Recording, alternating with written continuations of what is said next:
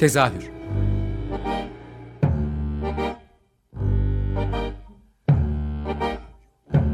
İstanbul tiyatro hayatı üzerine gündelik konuşmalar. What keeps mankind alive?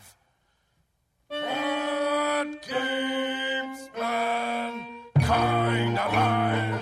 The fact that billions are daily tortured, stifled, punished, silenced, and oppressed. Alive by. Hazırlayan ve sunan Gülin Dede Tekin. Tezahürden herkese merhaba. Ben Gülin Dede Tekin. Ee, bu hafta tiyatronun her alanında görme şansı bulduğumuz bir ismi ağırlıyoruz. Ee, Murat Mahmut Yazıcıoğlu. Hoş geldin. Merhaba, hoş bulduk. Ee, tiyatronun her alanı derken oyuncu, yazar, yönetmen, e, dekor tasarımcısı, afişlerin tasarımcısı. Yani birçok alanda görüyoruz seni tiyatroda. Ee, bunlarla ilgili konuşacağız ama benim için en etkileyici kısmı genel e, daha çok izlediğim oyunlarında metin yazarlığın. Ee, basit hikayeleri çok etkileyici bir şekilde yorumladığını düşünüyorum. Ee, kalemin gerçekten çok kuvvetli bence. Ve ben bu süreci merak ediyorum. Seni tiyatroda bu noktaya getiren, hani teatral bir geçmişin var, oyunculuk deneyimin de var, e, ge- eğitimin de var. Hani neden yazmayı seçtin e, ve yazmada seni bu kadar öne çıkaran, çünkü sadece benim fikrim olduğunu düşünmüyorum bunu. Bu kadar öne çıkaran nedir? Bütün dinleyicilere merhaba bir kere. Ee, Ben tiyatro oyuncu olarak başladım. Yani profesyonel anlamda aslında 7 senedir oyunculuk yapıyorum. Ee, Bu yazma olayı da aslında ikinci katta e, Limonata diye bir oyun yönetmiştim. Sam Berat Marçal'ın metni. Çok bizden bir hikayeydi aslında. Ee, ve işte biraz onu yönettikten sonra biraz zaman geçince ben de kendi hikayemi, kendi aklımda olan hikayeyi yazma isteği geldi. Ve böyle çok uzun bir yolculuk gidip geliyordum tiyatrodan eve doğru yaklaşık 2 saat. İşte bir şeyler okuyordum, e, metinler, oyunlar falan. Sonra bir anda Fü metni, ilk e, metnim benim. O iki kadın, iki kız kardeş konuşmaya başladı. Oyunun konusu hiçbir şey belli değildi. Sonra o e, 1 Mayıs yani 1 Mayıs hikayesiyle bir şekilde örtüştü ve Fü ortaya çıktı. Sonra onu arkadaşlarımla paylaştım. Çok zordu benim için ilk metnin paylaşmak. Kendini açmak. Aynen öyle. Ama sevdiler ve yapmak istediler. Ee, o yap, yapıldıktan sonra da tabii çok büyük bir motivasyon oldu benim için. Çünkü geniş bir seyirciyle buluştu Fü. E, Seyra Yılmaz, Deniz Türkali, Aziz Caner İnan ve Can Natal oy- oynuyordu. Çok güçlü bir kadrosu var Evet, ayrıca. e, hep yani bizim daha önce ulaşmadığımızda bir kitleye ulaştı. Özellikle Deniz ve Seyra'nın e, sayesinde diyelim. Çok güzel bir motivasyon, çok güzel bir başlangıçtı. O da beni e, bu tip metinlere ve e, kendi sevdiğim hikayeleri ya- tiyatro ile anlatmayı seçmeme sebep oldu. Yani bana şey gibi geliyor. Yazarken böyle çok kaygılı yazmıyormuşsun gibi. Kaygı olduğu zaman işin içine mesajlar giriyor, başka bir şeyler. Sadece yaz ben de hani kendim küçük yazdığım zamanlarda içimden ne geliyorsa o anda döktürüyorum ve bu yazdıklarını galiba oyuna dönüştürüyorsun yani. Çünkü basit hikayeler derken bu hepimizin gündelik hayatta çok iyi bildiği ve yakından gördüğü hikayeler bunlar aslında. Ben kendimi seyirci koltuğuna koymaya çalışıyorum bir şey yazarken. Yani e, orada bana anlatılan şey e, eğer çok yukarıdan bakılarak anlatılıyorsa seyirci olarak kendimi iyi hissetmiyorum. Ve ben de yazarken e, bu oyuncu yani metin ve seyirci arasındaki o hiyerarşiyi biraz yok etmeye çalışıyorum. Yani buna gerçekten çabalıyorum. İlk metinlerde çok kendiliğinden çıkan şeylerdi ama şimdi mesela eğer çok büyük laflar etmişse, çok didaktiğe kaçmışsa bunları ilk halinden sonra biraz törpülemeye çalışıyorum. İnsanlarla paylaşıyorum. Yani bu anlamda metin yazarları e, e, yani biraz açık olmalı ki o eleştirileri de alabilsin ve onu metnin son haline e, şey yapsın, e, koyabilsin. Böyle bir şey. Peki şey hikayelerine baktığımızda e, herkesin gene ortak kanaati olduğunu düşündüğüm bir şey var. Kadınlarla ilgili yazıyorsun. Yani e, biz kadınlar özellikle kendimizle ilgili yazıldığı zaman daha hassasız, daha e, irdeleyiciyiz. Senin hikayelerin çok yakın bize. E, bütün yani yazdığım bütün hikayelerde ki bence biraz sonra da ikinci yarıda konuşacağız. Sen İstanbul'dan daha güzelsin de o gerçekten bir tap noktaya ulaşmış. E, kadınları bu kadar yakinen tanıyabilmenin sebebi nedir? Nasıl ya da neden onlarla ilgili yazmak istiyorsun? E, neden onlarla yazmak istediğimi çok iyi bilmiyorum. Yani ama çok geniş bir malzeme e, kadın. Yani mm, oyunlarda erkek karakterler de oldu Füyde ve Şekersiz'de. Ama Aynur'un özelinde bebeğinde hep de. kadınlar Ama var hep e, hikayenin. ana karakter ve kahraman ya oyunun sürükleyicisi hep kadındı. Bu Sen İstanbul'dan Daha Güzelsin'de de en yüksek noktaya ulaştı. Şöyle bir şey. E, bir, yani bu ülkede bir erkekle bir kadının e, aynı olay karşısında e, ne bileyim kırgınlıkları çok farklı oluyor ve ben e, bir yani çok daha geniş şeyleri anlatabiliyorum kadın bedeni üzerinden, kadın üzerinden. Yani siyaset, politika hep aslında e, bir anlamda e, hep kadının üzerinde baskı üzerinden üretilen bir şeydir ya. Bu bana çok trajik geliyor. Ya en mutlu anlarında bile hep bir kırıklıkları var aslında kadınların. Yani kendi arkadaşlarımdan, annemden, teyzemden, ailede kadınlardan da bunu görüyorum. Ve bu bana çok büyük bir çatışma veriyor. Tiyatronun metninde ana şeyi çatışma. O yüzden kadın karakterleri tercih ediyorum. Ayrıca onları an- anlatmak istiyorum. Yani iyi yazılmış kadın oyunları yazmak istiyorum bundan sonra da. Tabii ki içinde erkek karakterler de olacak. Ee, çünkü bana çok zengin geliyor. Daha iyi anlatabildiğimi düşünüyorum meselelerimi onlarla. Peki böyle bir ilham kaynağın var mı? Hani Hı. dedin ya annem, teyzem vesaire. Hani böyle e, böyle tutup yakaladığın birileri var mı hayatında böyle yakinen vakit geçirdiğin? Aslında her oyun için farklı şeyler oluyor. Yani daha çok kadınlar oluyor. Ee, ya Fü için e, tabii ki bir anneanne bir babaanne örneğinden yola çıktım. Hani o hayatıma kattı. Zaten oyunların aralarında küçük küçük e, onların ağzından yaz, söylenen sözler onlar hiç fark etmiyorlar bunu neyse ki. Ama çok ufak hani hayatım oyun yazdım gibi değil de hani mesela Deniz Türkali'ye babaannemin yıllar önce söylediği ve bana çok komik gelen bir şeyi söyletebiliyorum. Onu oyunun bir yerine koyuyorum falan. Her oyunda biraz farklı oluyor. Yani Aynura'nın bebeği biraz diğerlerinden daha başka bir yerde duruyor. O biraz daha sert bir işti diğerlerine göre. Evet aynen ve hani tamamen o e, Özgecan'ın öldürülmesinden sonra aslında bambaşka bir şey yazacakken tamamen kadına yönelik şiddetle alakalı bir şey yazmak istedim. E, Ya aslında bu söylediğin şunu da söylüyor. Metinler nasıl hikayeler basit ve tanıdık görünse bile hani mesaj kaygısı ben de az önce öyle dedim ya hani böyle çok mesaj kaygısı varmış gibi izlemiyoruz izlerken daha rahat hissediyoruz ama e, aslında böyle mesaj kaygılı yerlerden haberlerden etkilenerek yürüdüğün şeyler galiba biraz da. Yani tabii ki ilk çıkış nokta yani bir şekilde altında öyle bir şey var. Yani Fü'de evet çok tatlı iki kız kardeş ve onları ayak uydurmaya çalışan bir temizlikçi ya da işte oraya gelen bir kızı görüyoruz. Ama benim e, metnin tamamına baktığım zaman orada e, çok şeyler yapmak ist- isteyip ama bir şekilde yaptırılmayan ya da yaptı yapamayan e, yaşlı bir kadın hikayesi var. Ve bu ona yaptır yani bunu hayallerini bir şekilde gerçekle, gerçekleştirmesine engel olanlar erkekler, toplum, devlet. Belki metinde bunu tam olarak göremiyoruz ilk metnim olduğu için. Ama e, bana benim için öyle bir taraftı mesela. Ne kadar e, gülsek de eğlensek de oyunlarda e, ama hepsinin alt metninde böyle çok kırık ve e, trajik şeyler var benim için. Ama ben böyle anlatmayı tercih ediyorum. Yani seyirciyi gülümseterek, onu başka bir yere götürerek sonra tekrar o hüzünle buluşturarak çabalıyorum. Yani yazmaya çalışıyorum. Peki e, kadınlarla ilgili konuşmaya devam edeceğiz zaten ama şeyi de sormak istiyorum. Bu tiyatro yazarlığı, metin yazarlığını normal yazarlıktan sence ayıran bir şey var mı? Yani e, onun sahnele, sahneleneceğini bilerek yazmanın e, bir dezavantajı ya da avantajı nedir? Böyle biraz metin yazarlığı üzerine konuşmak istiyorum. Tabii yani. ki. Yani tiyatro metni sahnelenmek üzere yazılır. Ee, ben benim akademik bir eğitimim yok o metin yazarlığı ile alakalı ama çeşitli çalıştığım yönetmenler daha sonra işte okuduğum kitaplar vesaire. Ee, yani onu sahne için yazarsınız. En önemli özelliği bu, budur. Ba- sahneye görürsünüz.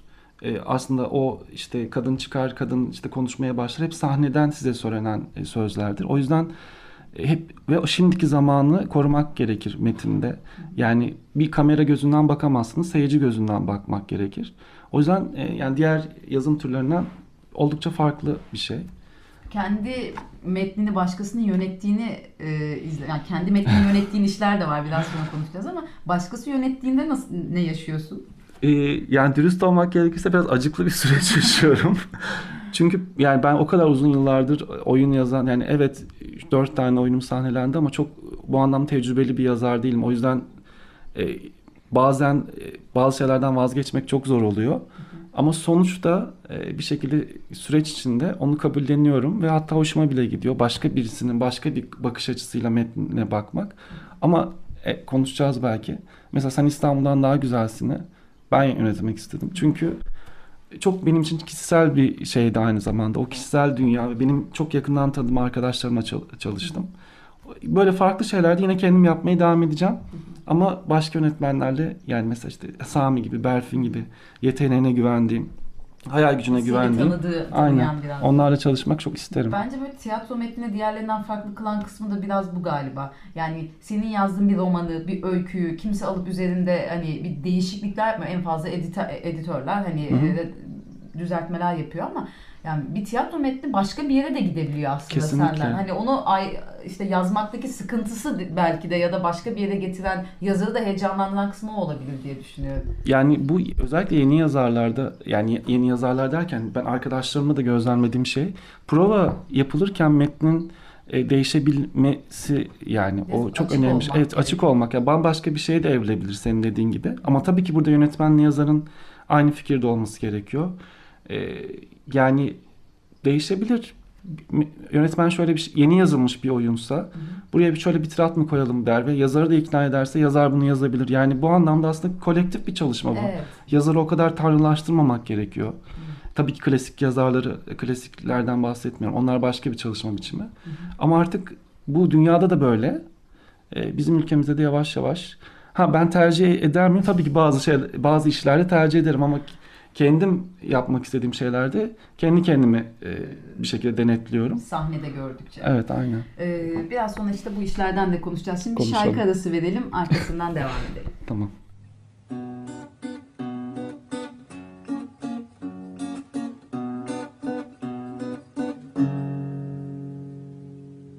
نحلف بعرق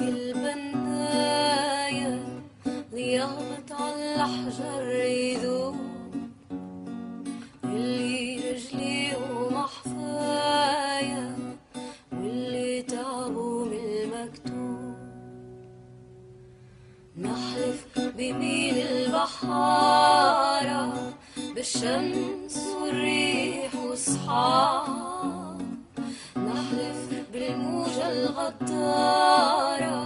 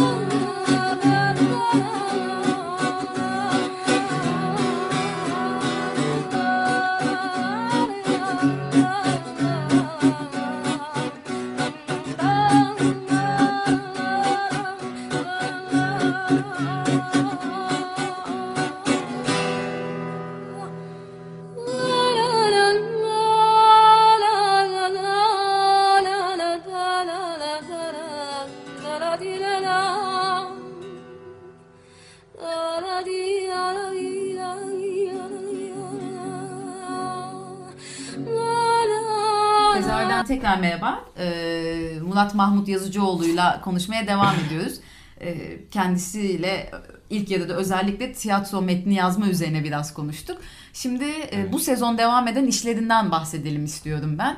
İki tane, e, biri henüz başlamadı. E, bu cuma günü yani iki gün sonra premier yapacak. Birisi bu sezonun en çok konuşulan işi oldu. Sen İstanbul'dan daha güzelsin. E, gerçekten bunu çok rahat, gönül rahatlığıyla söylüyorum. Birçok eleştirmen için e, hem fikir, birçok eleştirmenin ve seyircinin hem fikir olduğu bir konu. Ne güzel. Önce biraz Sen İstanbul'dan daha güzelsinden bahsedelim. İlk yarıda çok fazla kadınlarla ilgili ko- çok olmasa da kadınlarla ilgili konuştuk ama Sen İstanbul'dan daha güzelsin. e, Üç kuşak kadın hikayesi. Evet, aynen. Biraz bize onun hikayesinden bahseder misin? Neler var? Ee, dediğin gibi yani üç, üç kuşak kadının hikayesi. Bir anneanne, bir anne ve onun kızından oluşuyor.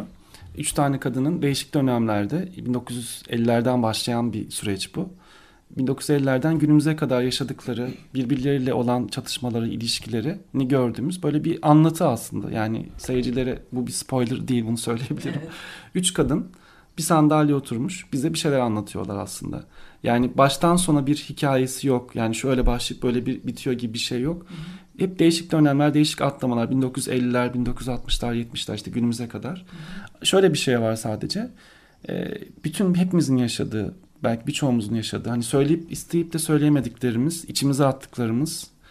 e, bu oyunda onların hepsini dinliyoruz biz. Seyirci olarak e, bize her şeyi söylüyorlar ama birbirlerine söylemiyorlar. Ee, tabii arkada da İstanbul'un 1950'lerden itibaren e, bir dönüşümü var. Bu bazen iyi bazen kötü. Bazen onların hayatlarına değiyor bazen değmiyor. Ee, böyle Ee, Gene kadınlık halleri aslında böyle Evet. kendi içimize attığımız, e, bir türlü dillendiremediğimiz, günü kurtardığımız, hayatı idame ettirmeye çalıştığımız, birileri idare ettiğimiz hani o halleri çok fazla görüyoruz. Ee, kahramanlardan biraz bahsedelim mi? Üç tane kahramanım var. Hani biraz onları anlatabilir misin bize? Ayfer, Başak ve Melis üç Yani karakterimiz nasıl aslında. karakterleri var? Hani biraz metni de tanıyabilmek adına metin konuşalım istiyorum ya. Bir de Tabii. e, biraz sonra değinecektik gerçi ama hani bir hafta sonra benim programım olmadığı için özellikle 8 Mart Dünya Kadınlar Günü'nde bol bol kadın konuşalım istiyor, istiyorum. O yüzden karakterlerinden biraz bahsedebilir misin üç kadının? Bahsedeyim. Ee, Ayfer anneanneyi oynuyor. Yani aynı zamanda oyuncuların ismi, karakterlerin ismi onların aynı. Ee, böyle bir esprisi var oyunda. Ee, Ayfer şu an huzur evinde e, tek yani üç tane çocuğu var.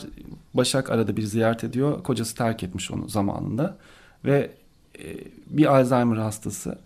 Bütün biriktirdiklerini, e, hatırladıklarını seyirciyle paylaşıyor. E, mutsuzluklarını, her şeyini. Başak annesi gibi olmak istememiş ama bir şekilde galiba ona mı dönüşüyor bilmiyoruz şu anda. Çok da oyunun şeyini vermek istemiyorum. çok da vermiyor. E, Ama e, o da Ama e, dönemin kadını aslında evet biraz böyle. ya Başak biraz bizim annelerimiz Evet. kuşağı diyelim. Hani onların yaşadığı çatışmalar neyse şu an herkes kafasında bir şeyler aslında canlandırabilir.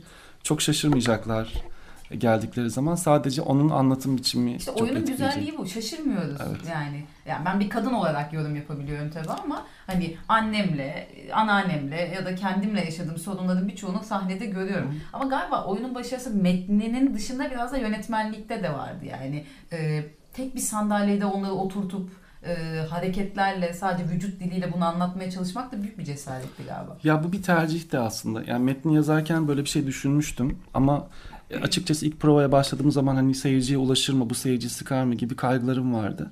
Ama sonra şöyle bir e, şöyle bir şeye dönüştü bu. Ya bir sandalye de onu anlatıyorlar evet ama e, her yere götürüyorlar bizi. Yani bunu çok para harcayarak başaramayacaktım ki zaten başaramazdım param yoktu.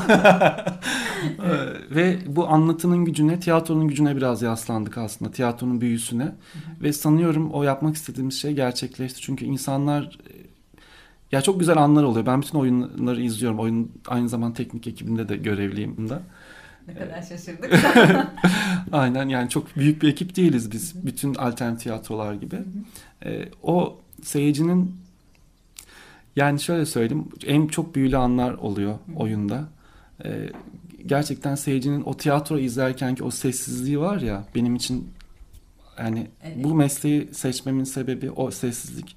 O anlardan çok fazla oluyor ve sadece bir sandalyenin üzerinde anlatarak bunu başarıyorlar. Bu hiç beklemediğim bir- yani tasarladığım ama beklemediğim bir etkiydi. O yüzden çok çok mutluyum. Yani oyuncular da çok mutlu, ben de çok mutluyum. Ee, İstersen böyle çok 3-4 dakikamız var. O anda da- e, o sırada da şeyden bahsedelim. Yeni oyundan. Aslında senin çizginin biraz dışında bir oyunla geliyorsun. Yani çizgi demeyeyim hani seni biraz tanıdığım için biliyorum. Hani seni yansıtan bir oyun ama sahnede çok da izlemeye alışkın olmadığımız bir tarz. Daha arabesk bir- böyle şey bir arabeskti ama. Geçmişe göndermeli bir arabeskle geliyorsun. Biraz e, yeni oyundan bahsedelim mi? Tabii ki sev- sevmekten öldü desinler. Biz bir e, ba- basın bültenine şöyle bir şey yazdık. E, anti melodram. E, unuttuğumuz masalların mum ışığında bir anti melodram. Müzikli bir oyun. E, niye böyle bir şey yazdık? Çünkü o melodramın klişeleri, işte arabeskin klişeleriyle aslında kendi içinde bunları e, parodileştiren ve bunu e, bunu eleştiren bir oyun. Ama böyle çatık kaşlı bir eleştiri değil bu. Yine benim diğer oyunlardaki bir- gibi ve Berfin'in rejisiyle yoğrulan güler yüzlü bir e, taşlama di- diyelim. Hani o melodramlardaki kadınlık halleriyle mesela e, bir eleştiri var. Ama daha güler yüzlü. Diğer oyunlardan daha güler. Yani bu sefer seyircinin kahkahasına e, talibiz diyebilirim. E, benim için farklı bir şey. Müzikli bir oyun olması e, böyle. bir şey spoiler olur mu bilmiyorum ama hani pavyon Olur. hayatını Tabii yok, olmaz. işin içinde olduğunda hani böyle o eski Türk filmlerinin aslında bir melodrama yani o, onu da özellikle belirtmek Aynen istiyorum. yani ana, ana karakterimiz Gönül'ün e, ışığında pavyon şarkıcısı olmak isteyen bir kadının bir yükselememe hikayesi aslında ve o yolda karşılaştığı değişik karakterler, değişik insan halleri. Ee, şey, şey, dinleyiciler için, için şeyi özellikle söylemek istiyorum. Beni en merak, yani heyecanlandıran bu işle ilgili e, Şermola performanstan tanıdığımız Berfin Zenderlioğlu'nun e, oyunu yönetecek olması. Yani Murat Mahmut Yazıcıoğlu ile Berfin Zenderlioğlu'nun birlikte ortaya çıkardıkları bir işi görmeyi çok istiyorum gerçekten heyecanlı. Ben de çok heyecanlıyım. Yani Berfin e, benim şu ana kadar karşılaştığım en çalışkan yönetmenlerden bir tanesi. Evet o yüzden telefonla ulaşamıyoruz. Sürekli. Mesela şu anda şunu, biz bu, bunu konuşurken bile şu an röpör şeydeler, e, provadalar. Evet. ve böyle sabahlara kadar çalıştıkları zamanlar oluyor. Güzel bir şey yapmaya çalış. Ve Berfin'in de daha önce belki tiyatro seyircisine yabancı gelmeyecek dokunuşları var oyunda. Ee, ikimiz için de yepyeni bir şey bu. Ee, umarım başarılı olur, umarım seyirciye ulaşır. Oyuncular çok eğleniyorlar, seyirciler de o kadar eğlenir dilerim. Ee, hızlıca iki tane şey söyleyeceğim. Çözüm ortaklarınızdan biraz bahsedelim. Yani nerede oynayacak, nasıl olacak? Hani isimlerini de analım istiyorum destekçilerinizin. Ee, Sevmekten Öldü desinleri Emek sahnesinde. Sevmekten Öldü desinler Kadıköy Emek Tiyatrosu'nun ye- yeni oyunu. Evet, Onların prodüksiyonu. evet. Pınar Yıldırım e, Emek sahnesinin genel sanat Aha. yönetmeni aynı zamanda oyunumuzun da oyuncusu Sevmekten Öl desinler. Aslında bu e, oyun bir sene önce Pınar'ın bana bir telefon edip bir hayalini bana söylemesiyle ortaya çıktı açıkçası. O yüzden e, yani hani onu anabilirim. Bu oyunu onun için yazdım diyebilirim. Çok, çok keyifli bir durum. Ee, şey, Sen İstanbul'dan Daha Güzelsin de şu anda Kadıköy Tiyatro'nda devam ediyor. Ee, son olarak şeyi sormak istiyorum. 8 Mart için bu kadar kadınlarla ilgili iş yapan biri olarak bir planınız var mı? 8 Mart'ta e, Bozcaada Belediye Başkanı'nın davetlisi olarak e, Bozcaada'da oynayacağız. Kadıköy e, Halk Eğitim Merkezi'nde oynayacağız. O da çok bizim için çok etkileyici bir şey oldu. Çünkü oyunumuzla ilgili çok şey duyup Kadınlar Günü'nde e, Bozcaada'ya davet edildik. Bizim için çok mutluluk verici bir şey. Umarım oyun e, daha çok sahibine ulaşır. Daha çok seyirciye ulaşır. Çünkü bu oyun aslında e, o hani metroda, otobüste, yolda başını önüne eğik kadınlar için yazıldı. Umarım bir şekilde bunu başarabiliriz bütün ekip olarak. Herkese sevgiler. Ellerinize sağlık Teşekkürler. diyorum ben de. Dinleyenlere de çok teşekkürler geldiğin için. Ben de çok teşekkür ederim. Görüşmek.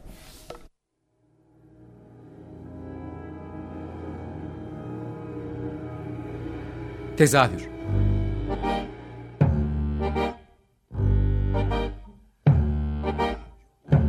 İstanbul tiyatro hayatı üzerine gündelik konuşmalar. What keeps mankind alive?